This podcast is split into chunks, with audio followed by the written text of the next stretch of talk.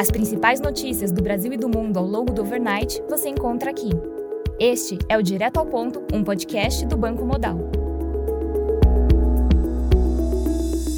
Bom dia e bem-vindos ao Direto ao Ponto. Hoje é terça-feira, dia 13 de junho, e estes são os principais destaques esta manhã. No Brasil, no cenário fiscal, a STF formou maioria e decidiu que PIS COFINS devem incidir sobre as receitas financeiras. Expectativa do Ministério da Fazenda é de que a arrecadação chegue a 115 bilhões de reais. Segundo a Folha, o Senado deve votar nesta terça-feira projeto de lei que prorroga até o fim de 2027 a desoneração da folha de salários para 17 setores da economia.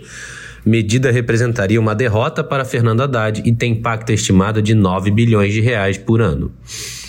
Ministro da Fazenda estaria elaborando nova regra para a reorganização da desoneração da folha de pagamentos.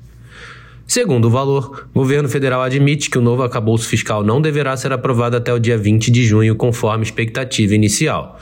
Negociações para evitar que o texto enviado pela Câmara seja alterado vêm atrasando a tramitação do texto.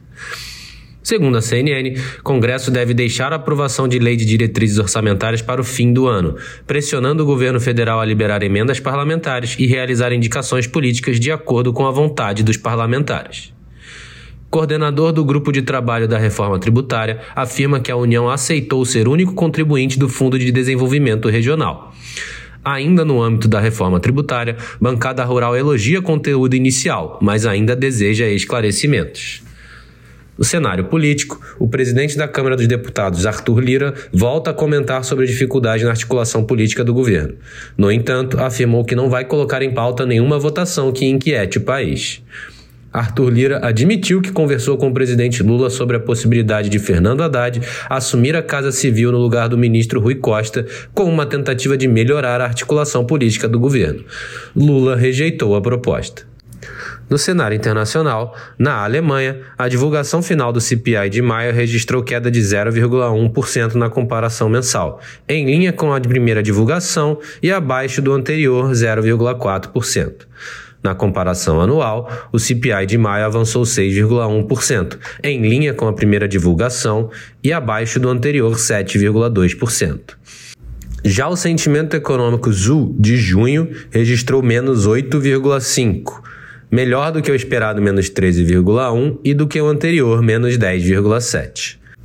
No Reino Unido, a taxa de desemprego de maio ficou em 3,8%, abaixo do esperado 4% e do anterior 3,9%. Na China, o Banco Central reduziu a taxa de juros de recompra reversa de 7 dias de 2 para 1,9% para estimular a atividade econômica país ainda estuda um pacote amplo de estímulos monetários para impulsionar tanto o setor imobiliário quanto a demanda doméstica. Na agenda do dia, destaque para a divulgação do CPI nos Estados Unidos às 9h30 da manhã. Nos mercados, o dólar index recua 0,3%, o S&P futuro avança 0,1%, enquanto o DAX futuro sobe 0,2%. No mercado de commodities, o WTI sobe 1,8%, enquanto o Brent sobe 2,1%. Estas foram as principais notícias do overnight. Um bom dia a todos e até o nosso próximo podcast direto ao ponto do Banco Modal amanhã.